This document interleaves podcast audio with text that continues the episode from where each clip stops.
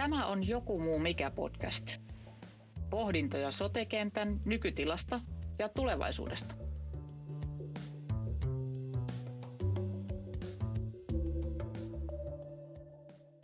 Minä olen Anu Raulo. Ja minä olen Ulla Teppo. Tänään keskustelemme eettisyydestä sotehyalalla ja mihin eettiset ristiriidat voivat johtaa. Meillä on keskustelussa mukana kaksi työelämän ja etiikan tutkijaa, dosentti Mari Huhtala Jyväskylän yliopistosta ja dosentti Mari Kangasniemi Turun yliopistosta. Tervetuloa. Kiitos. Kiitos. Mari Huhtalalle ensin. Olet tutkinut esimerkiksi työhyvinvointia, uupumusta ja työn imua. Kerrotko vähän itsestäsi ja tutkimuksestasi? Joo, olen siis Jyväskylän yliopiston psykologian laitoksella ollut reilut tai mitä 12 vuotta. Ja tutkinut tosiaan näitä mainitsemia ilmiöitä monesta eri näkökulmasta. Ja aina siinä on jotenkin ollut meillä mukana tämä arvonäkökulma. Ja se liittyy tietysti keskeisesti myös tähän eettiseen stressiin, eettiseen kuormittuneisuuteen. Ja me ollaan, aloitettiin oikeastaan niin johtajien parissa, koska johtajien työssähän se tavallaan korostuu, kun sulla on paljon sidosryhmiä, kenen kanssa sä toimit, on asiakkaita, alaisia, ylempää johtoa, hyvin monen, monenlaista. Ja siinä ne eettiset haasteet ja ristiriidat saattaa olla sitten yleisiä ja korottuneita. Mutta sitten ollaan lähdetty aika pian laajentamaan sitä, että ollaan tutkittu erilaisilla kaupunkiorganisaation henkilöstöryhmillä, jossa oli muun muassa justiin sote-alan työntekijöitä mukana. Ja nyt ihan uusimpana meillä oli sitten esimerkiksi sairaanhoitopiiri, jossa sitten keskityttiin muun muassa tämmöiseen oman tunnon stressiin, joka on tietysti hyvin läheinen käsite eettiselle, eettiselle kuormitukselle. Ja tosiaan tätä hyvinvointinäkökulmaa näissä on, on paljon katsottu, että millä tavalla, ja useinhan se niin on, että se on riskitekijä sille työuupumukselle, jos työssä paljon tämmöistä eettistä stressiä koetaan. Lisää sote-alan näkökulmaa aiheeseen tuo tänään tutkija Mari Kangasniemi. Ja sä oot ollut tekemässä Tehyn tänä vuonna julkaisemaa teosta Etiikka arjessa. Olet myös toiminut Tehyn eettisen toimikunnan puheenjohtajana. Kerrotko Mari, mikä eettisissä kysymyksissä sinua kiinnostaa? Eettinen, eettiset kysymykset terveydenhuollossa ehkä siksi kaikista jotenkin, tai suurin kiinnostavin tekijä on se, että se on väistämätön ja ohittamaton osa kaikkea toimintaa.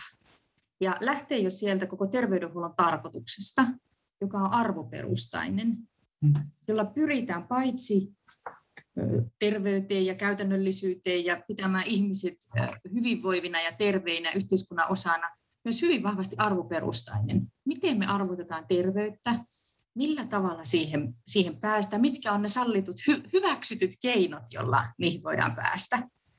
Ja siten se heijastuu väistämättä myös niihin toimijoihin, eli ammattilaisiin, jotka, jotka toimii terveydenhuollossa.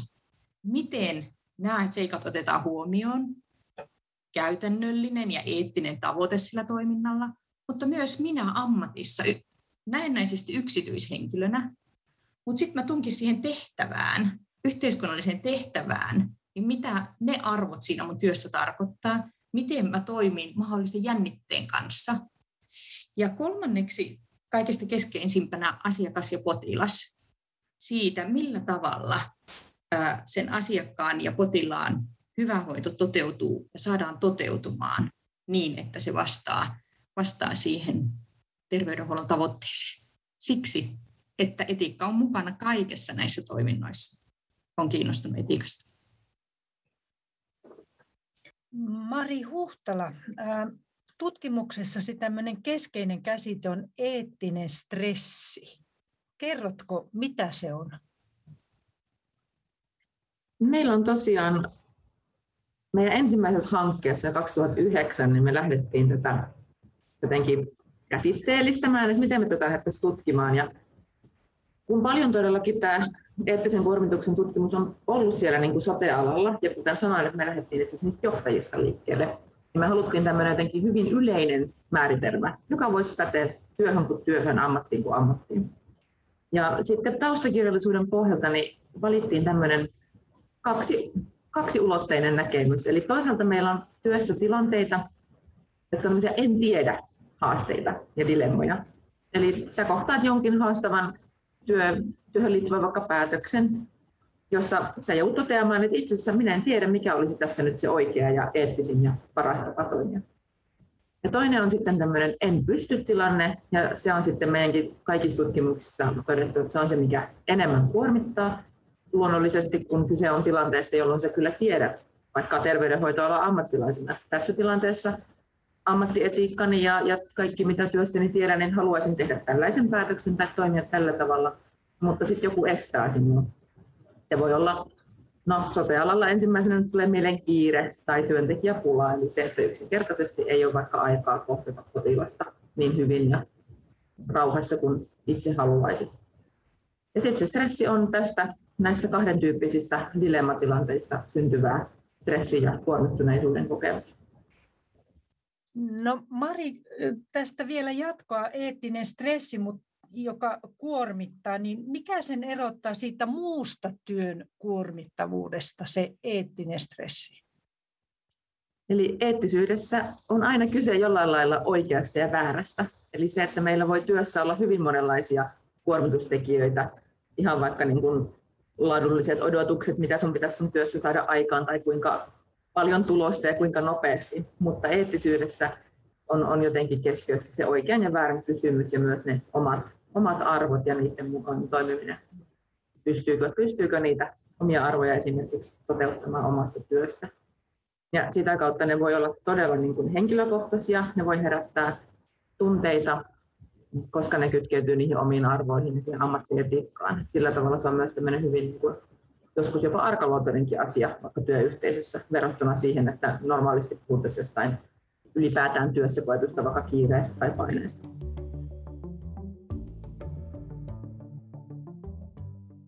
Mari Kangasniemi, olet tutkija hoitotyön ja terveydenhuollon etiikassa. Pystytkö kiteyttämään tärkeimpiä eettisiä kysymyksiä hoitotyössä? Ajattelisin, että tärkein, kaikista tärkein ja samalla vaativin eettinen kysymys hoitotyössä ja terveydenhuollossa on ihmisarvon kunnioitus.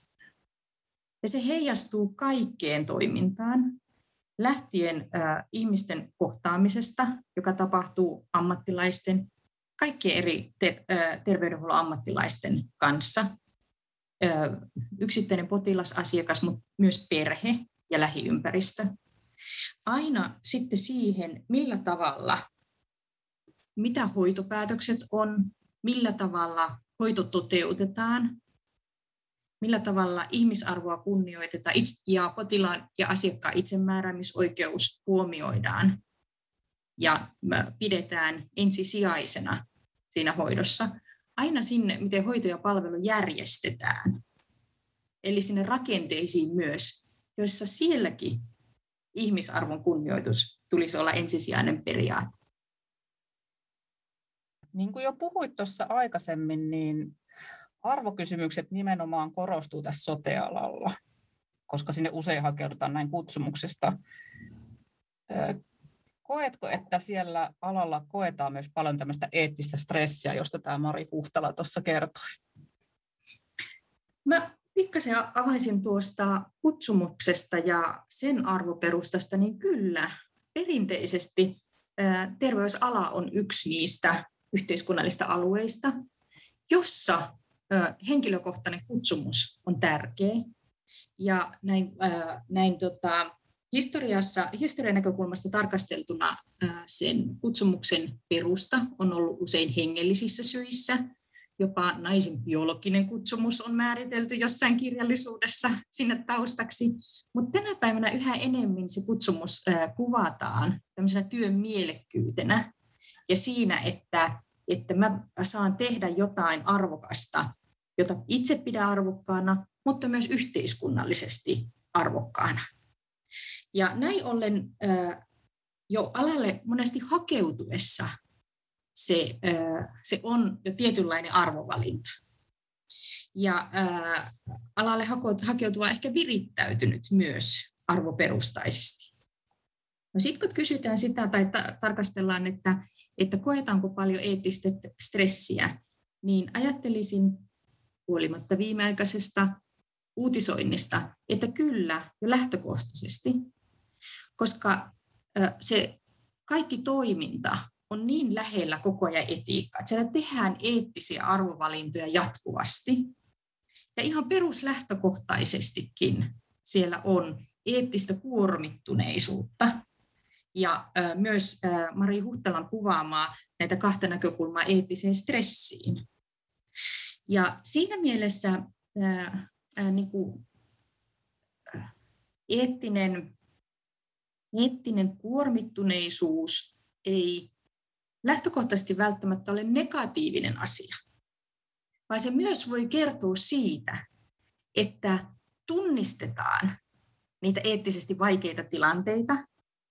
Etiikka, niin kuin Sami Pielström on kuvannut, ei ole helppoa, vaan etiikka on aina vaikea tuota arvojen ristiriitaa tai valintaa niiden välillä. Ja se on stressaavaa. Ja siinä mielessä on myös toivottava ja hyvä, hyvä signaali, että sitä eettistä kuormittuneisuutta tunnistetaan. Toinen kysymys on taas sitten se, mitä sen jälkeen tehdään. Mistä tämä, mitkä ne on ne syyt, mitkä aiheuttaa sitä, sitä eettistä stressiä ja mitä niille syille tehdään. Mites Mari Huhtala, osaat sä tuohon sanoa, kun teilläkin oli niitä sote-alan toimijoita siellä teidän tutkimuksessa, niin löytyykö esimerkiksi alojen välistä tämmöistä eroa siinä, että näkyykö se jotenkin se eettinen stressi tuossa sote-alalla erityisesti? Näkyy lyhyesti sanottuna. Ja itse asiassa tuosta Kangasniemen Marin äskeisestä hyvästä puheenvuorosta halusin vain vielä siihen tarttua ennen kuin unohdan, niin mä ihan täsmälleen samaa mieltä, että se, että sä tunnistat työssäsi olevia eettisiä haasteita, niin se on ehdottomasti tärkeä osa sitä ammatti-identiteettiä, ammattietiikkaa ja sitä vastuullista työntekoa, että ei paitsi hoitotyössä, niin kaikilla aloilla. Ja siinä me, mekin ollaan havaittu, että ihmisten välillä, jos puhutaan eri aloista, niin voi oikeasti olla isojakin eroja, että miten hyvin niitä tunnistetaan ja hoitoalalla se varmasti, niin kuin toinen Mari sanoi, niin on, on enemmän niin kuin sisäänrakennettua, kun se kuuluu niin olennaisesti työhön. Että todellakin on, on myös niin kuin tärkeä, tärkeä hyvä asia, että, että näitä asioita tiedostaa ja niistä käydään keskustelua.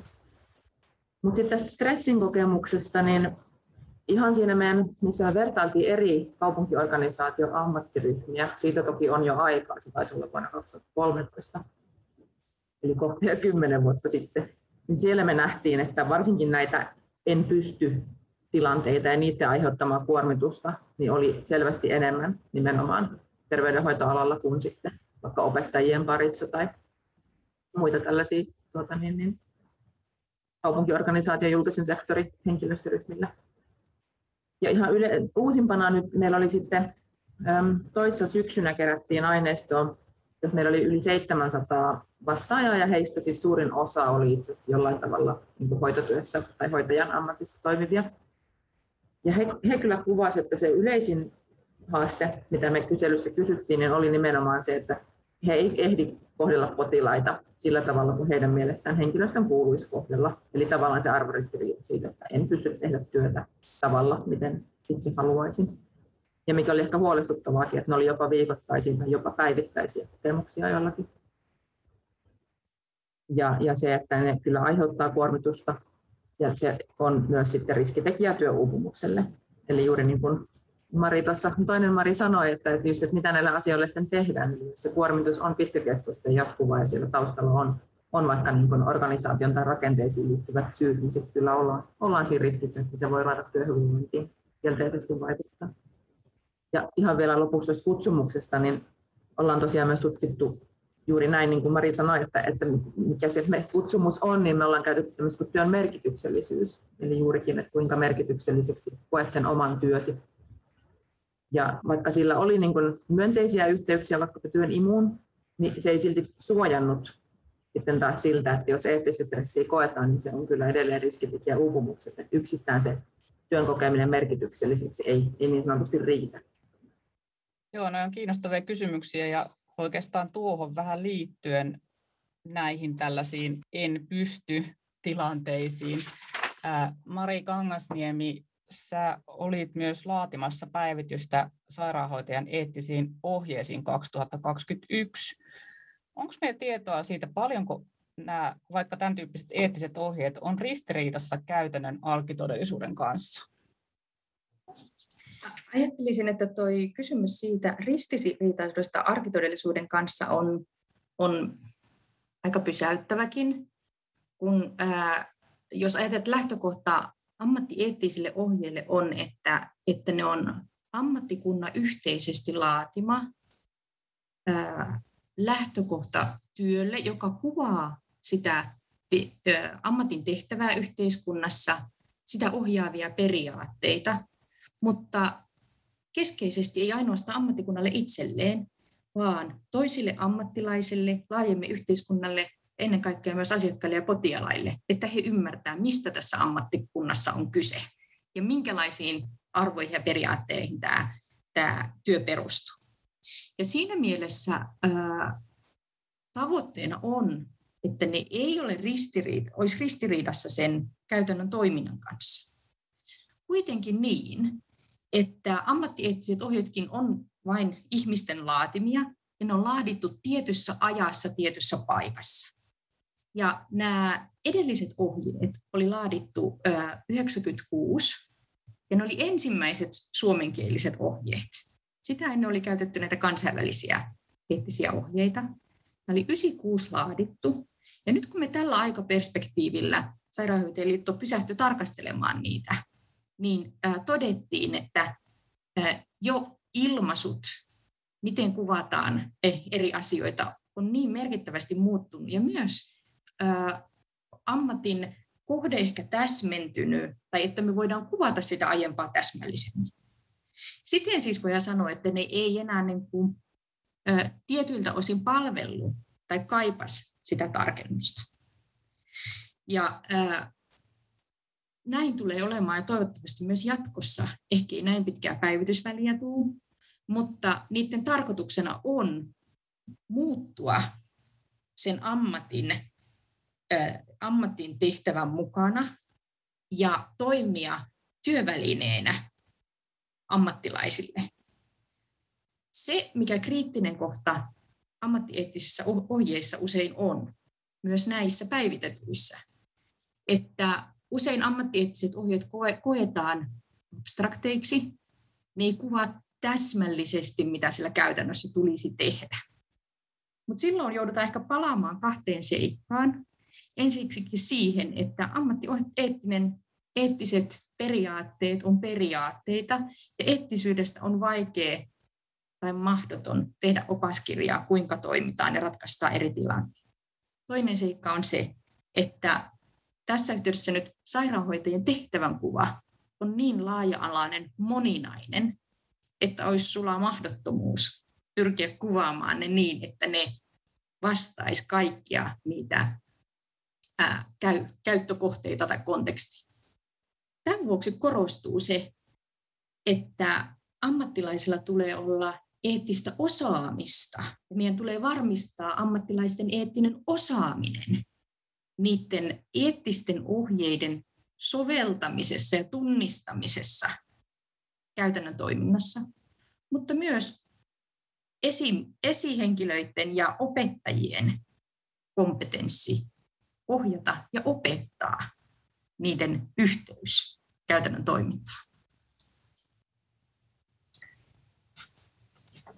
Viime aikojen uutisoinnissa on nähty juttuja sotealalta pakenemisesta ja työpaikan vaihtamisesta. Näettekö te, että tällä on yhteyttä tähän työntekijöiden kokoamaan eettiseen stressiin? Joo, me ollaan tutkittu itse asiassa työpaikan vaihtamista, mutta me ollaan tutkittu sitä näillä johtajilla, jotka on edustanut kyllä hyvin erilaista alaa, enemmän niin kuin kaupallista ja teknillistä alaa kuin sitten sote-alaa. Mutta siellä me ollaan esimerkiksi huomattu, että pitkän ajan seurannassa niin eettisen organisaatiokulttuurin taso, eli se, että kuinka eettinen se sun työpaikka on, miten hyvin se tukee eettistä toimintaa sun omassa työssä, niin sillä oli yhteys siihen, että jos tämä eettinen kulttuuri on vahva ja tukeva, niin silloin oli vähemmän todennäköistä, että ihmiset oli vaihtanut työpaikkaa tai nämä johtajat kun sitten taas toisinpäin, että jos se eettinen kulttuuri koettiin, että siihen heikolle tasolle, niin se oli sitten selkeästi yhteydessä suurempaan todennäköisyyteen vaihtaa työpaikkaa. Ja no tosiaan, mitä niin kuin muiden tutkimuksia on, on huomannut, että, että on kyllä kysytty esimerkiksi nuorilta hoitajilta, vasta valmistuneilta, että miksi he lähtee ammatista. Ja siellä on, on mainittu esimerkiksi sitä riittämättömyyden tunnetta, joka kytkeytyy juuri tähän, jos ei voikaan omien arvojen ja oman etiikan mukaan tehdä sitä työtä. Ja sitten tulossa meillä on, on tota niin, itse tänä syksynä kerätään sitten seuranta-aineistoa tuosta sairaanhoitopiiristä, josta meillä se kaksi vuotta sitten julkaistu tutkimus on juuri tullut. Ja siinä meillä on ajatuksena tai aiotaan kysyä ihan avoimella kysymyksillä, jos on miettinyt joko työpaikan tai sitten ihan alan vaihtoa, että mitkä syyt siinä on taustalla. Ja siinä toivottavasti päästään sitten vähän käsiksi siihen, että korostuuko siellä tämmöiset arvoihin liittyvät asiat tai sitten esimerkiksi mikä vaikka tämä koko koronapandemian vaikutus saattaa olla siihen, että miten kuormittavaksi työ nykyään koetaan ja jaksetaanko ja pystytäänkö siinä omassa työssä enää jatkamaan. Kyllä jatkaisin tuosta Mari Huhtalan kuvauksesta. Myös kansainvälinen tutkimus vahvistaa sitä, että, että tämä eettinen stressi on yksi näistä, näistä alan, alalta poistumisen tai vaihtamisen syitä. On huomioarvoistettu myös muita seikkoja, on, kuten esimerkiksi keskeisesti palkkaus, uramahdollisuudet, niiden, tai oikeastaan niiden puuttuminen ja työjärjestelyn ja johtamisen kysymykset.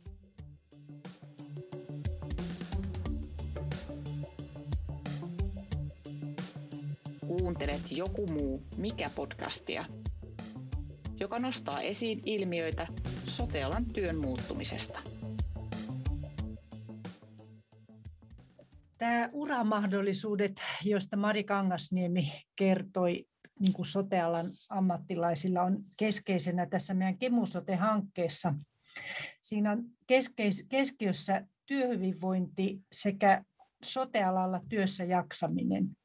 Ja tässä Kemusote-hankkeessa me haluammekin nostaa esille niitä vähemmän tunnettuja ja epätyypillisiä työntekemisen tapoja siellä sotealalla. Esimerkiksi vaikka kevytyrittäjyys tai osuuskunnassa työn tekeminen muun muassa yhteiskunnallisissa yrityksissä on tietynlaisia arvoperusteja, miten ne yritykset toimii.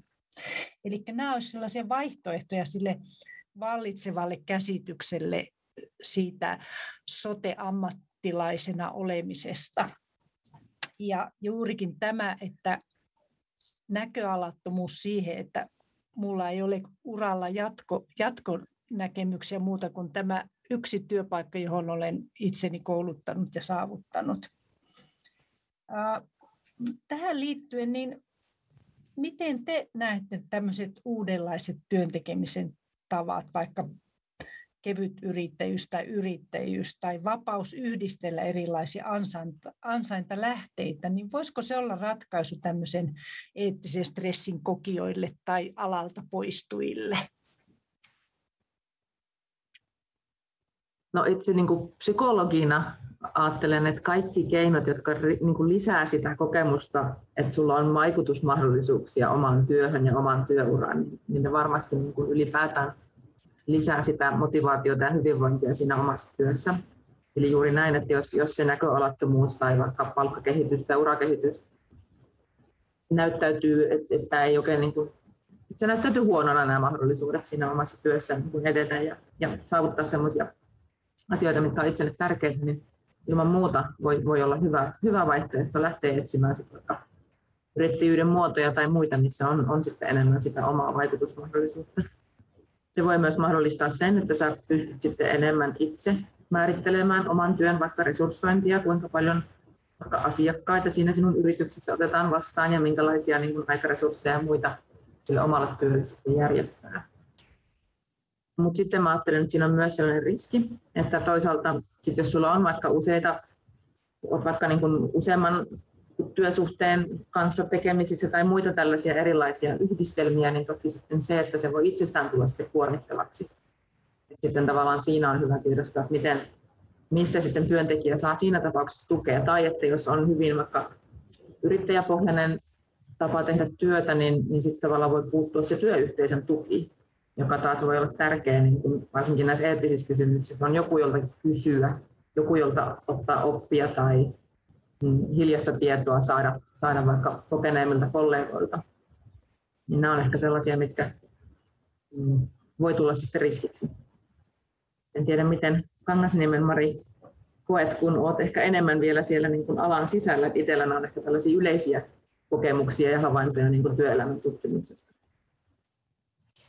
Kyllä, hyvin, hyvin samansuuntaiset ja, ja lähtökohtaisesti ää, ajattelisin, että ollaan myös nyt sote-alalla tilanteessa, jossa haluttiin tai ei, on muotoutumassa uudenlaisia työn tekemisen muotoja. Ja ää, siinä on sekä työntekijälähtöisiä syitä että yhteiskunnan muutoksen tuottamia syitä. Ja en, en ehkä asettaisi niitä minkäänlaiseen arvojärjestykseen, vaan päinvastoin meidän nykyinen ja uusi työntekijäsukupolvi voi hakea myös erilaisia työntekijyyden muotoja. Mutta sitten taas, taas yhteiskunta sekä mahdollistaa että altistaa erilaisille työn työsuhdemuodoille ja, ja työn tekemisen muodoille. Ja ää, siinä mielessä osin ollaan myös mielenkiintoisessa tilanteessa ammattietiikan näkökulmasta. Jos ajatellaan, että ammatin muodostaa ryhmä ihmisiä, jotka sam- jakaa sen saman arvoperustan.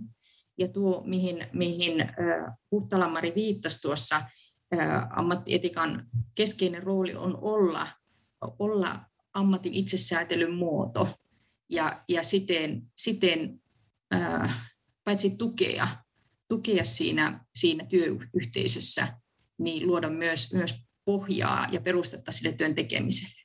Ja näin ollen erityistä huomiota on, on kiinnitettävä tai mielenkiinnolla myös tarkastella sitä, miten yksin työskentelyn lisääntyminen, miten ammattietiikka ja siten myös niin kuin, työ, työstä aiheutuva moraalinen stressi ilmenee, vaikuttaa, miten sitä käsitellään ja millä tavalla sen syntyy voidaan, voidaan vaikuttaa ja lieventää. Kiitos. No nyt kun mentiin jo vähän näihin tämmöisiin ratkaisuihin, niin jatketaan niistä vielä. Eli Mari Huhtala, mitä näet ylipäätään, jos ollaan tilanteessa, jossa koetaan tämmöistä eettistä stressiä, niin mitkä on ne yksilön vaihtoehdot selvitä sellaisessa tilanteessa? Meidän tutkimuksen valossa olen esimerkiksi tehnyt ihan tällaisia yksilöhaastatteluita ja toki näissä meidän laajoissa kyselytutkimuksissakin, niin näyttäytyy, että siellä on monenlaisia keinoja tietenkin. Aina kun puhutaan yksilöistä, niin keinoja on yhtä monta kuin ihmisiä. Mutta ne voisi niin ehkä luokitella sillä lailla, että yksi vaihtoehto, että jos et sä voi muuttaa sitä tilannetta, että sä oot vaikka työssä, jossa sä koet paljon eettistä kuormaa ja koet, että sä et voi, ne on vaikka rakenteellisia ongelmia ja sä et pysty niin hirveästi vaikuttamaan. Ja sitten myöskin voi olla, että sulla on perhe ja, ja asuinpaikka ja muu, että sä et voi noin vain vaikka lähteä vaihtaa sitä työpaikkaa tai työtehtävää. Niin sittenhän me pyritään jollain lailla suojaamaan meidän hyvinvointia ja, ja mieltä.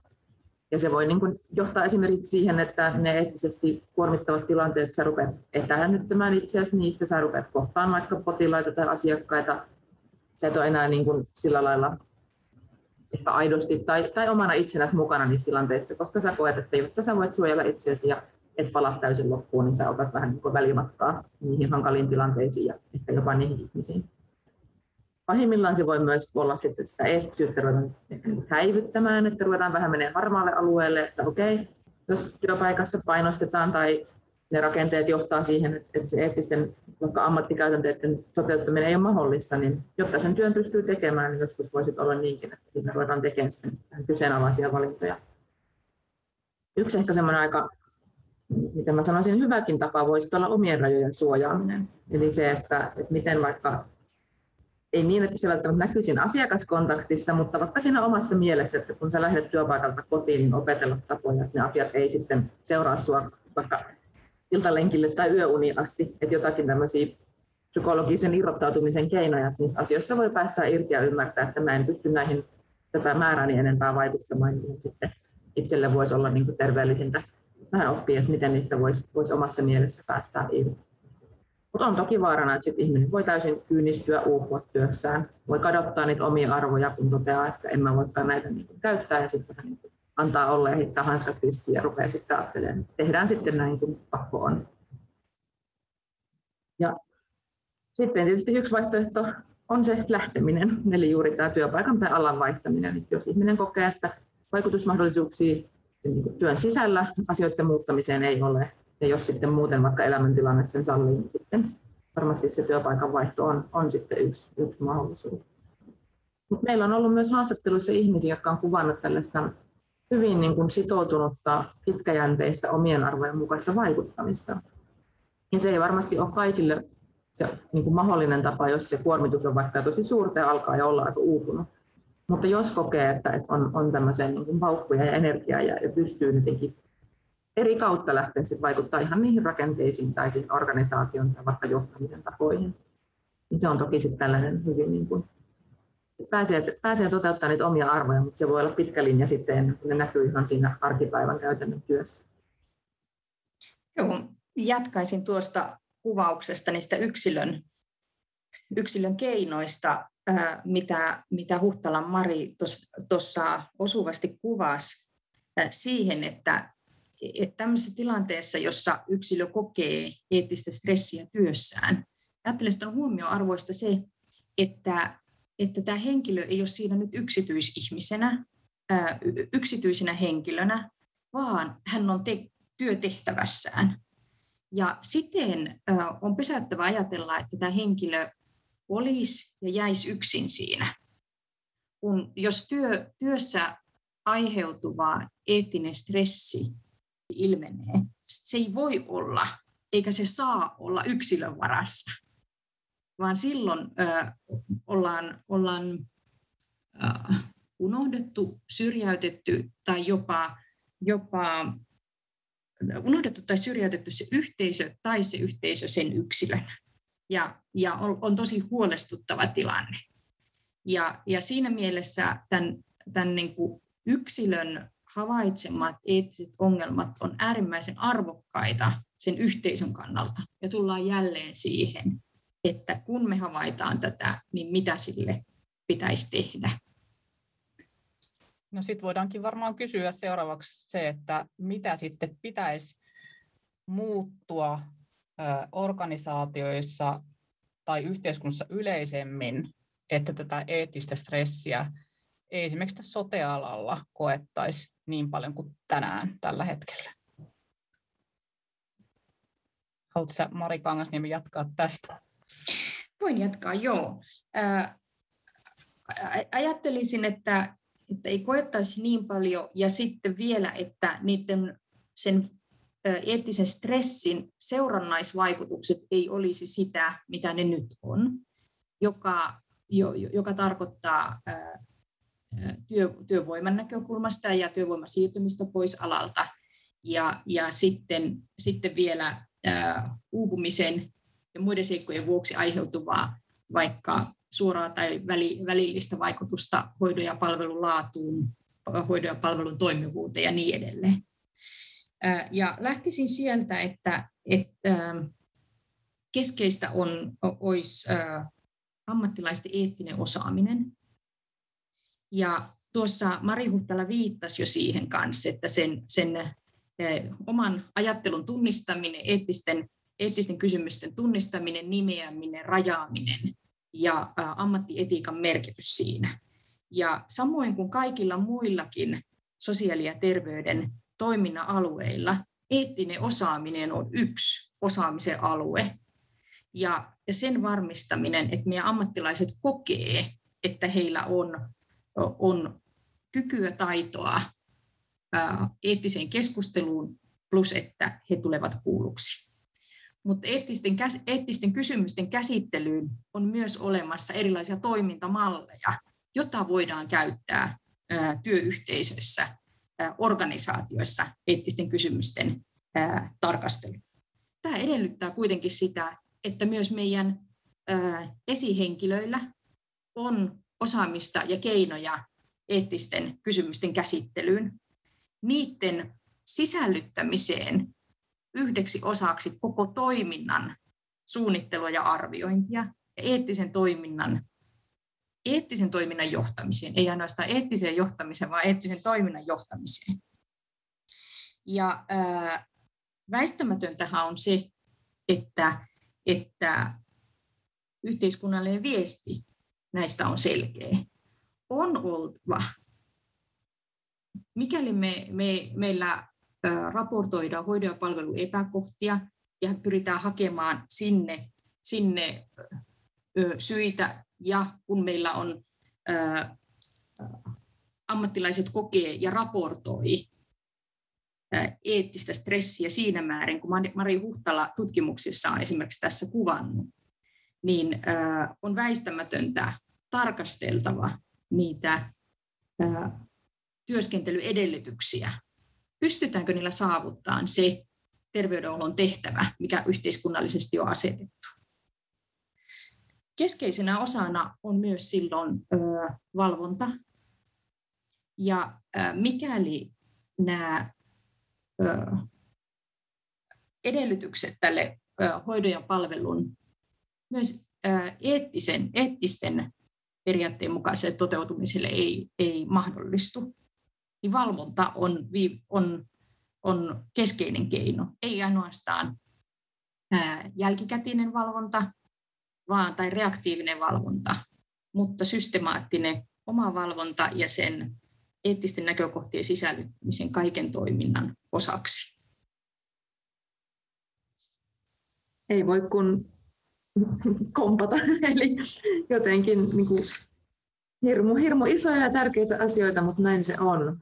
Et ehkä Toimo aikaisemminkin puhutteli, mitä, mitä Mari Kangasniemi sanoit siitä, että, että se eettinen ammattitaito, että sitä me tarvitaan, ja siihen pitää panostaa niin opetuksesta ja, ja sitä niin kuin johtotasosta lähtien, että sitä niin kuin pidetään huolta, että, että siihen niin kuin ihmisillä on mahdollisuutta sitä ammattitaitoa rakentaa ja ylläpitää ja lisätä. Mutta sitten just niin kuin tämä sama asia, että et, se ei voi olla niin sen yksilön vastuulla. Se yksilö ei voi jäädä yksin niiden asioiden kanssa, eikä hänelle voi tulla semmoinen, tai ei pitäisi tulla semmoinen olo, että mä oon nyt yksin siitä vastuussa, että mä hoidan tämän työn niin kuin eettisesti ja mahdollisimman hyvin ja arvojeni mukaan, vaan että se lähtee niin kuin sieltä päättäjistä poliitikoista asti, että miten me niin kuin resurssoidaan asioita ja juuri tämä, että onko mahdollista tehdä tällä hetkellä vaikka hoitotyötä sillä mitoituksella tai sillä palkkatasolla tai mitä ikinä tarkastellaankaan, niin jos ne rakenteet ei ole kunnossa, niin se, että sitten on niin yksilön vastuulle se on, on hyvin kestämätön yhtälö. Ja ehkä sitten vielä tosiaan se eettisen työyhteisön merkitys, joka oikeastaan niin sitoo nämä kaikki yhteen, että siihen kuuluu niin kuin sekä ne resurssit sille eettiselle toiminnalle, se yhteen hiileen puhaltaminen, tuen mahdollisen, mahdollistaminen siinä jaetusti siinä työyhteisön sisällä, johdon oma hyvä esimerkki, hekin niin kuin tekee hyviä ja eettisiä oikeita valintoja ja se näkyy sinne työntekijöille. Jotenkin se, se on niin kuin yksi näkökulma tähän yksilön laajempi kuin yksilö, että pidetään huolta siitä sen yhteisön jaetusta eettisyyden tasosta. No, kiitos Mari Huhtala ja Mari Kangasniemi näistä erittäin laajasti tähän eettiseen stressiin pureutuvista vastauksista. Että tässä me näimme tämän, että tämä on hyvin laajasti koko tätä meidän sote-toimintakenttää koskettava asia ihan päättäjistä sinne työntekijätasolle asti. Kaikkien meidän yhteinen asia. Joo, ja mä voisin myös sanoa vielä, että tuo ajatus mikä Mari Kangasniemi nosti esiin, että mitä sitten tehdään, jos ollaan vaikka pien, pienessä yrityksessä ja kenen kanssa silloin käydään näitä keskusteluja siitä oman työntekemisen etiikasta ja eettistä kysymyksistä, niin se on myös semmoinen kiinnostava aihe, mihin me varmaan palataan tässä podcast-sarjassa jossain vaiheessa, että mistä saadaan se tuki esimerkiksi pienyrittäjänä sitten toimimisessa. Kiitos myös omasta puolestani molemmille ja, ja onnea ja menestystä teidän tutkimuksiin myös jatkossa. Kiitos. Kiitos paljon.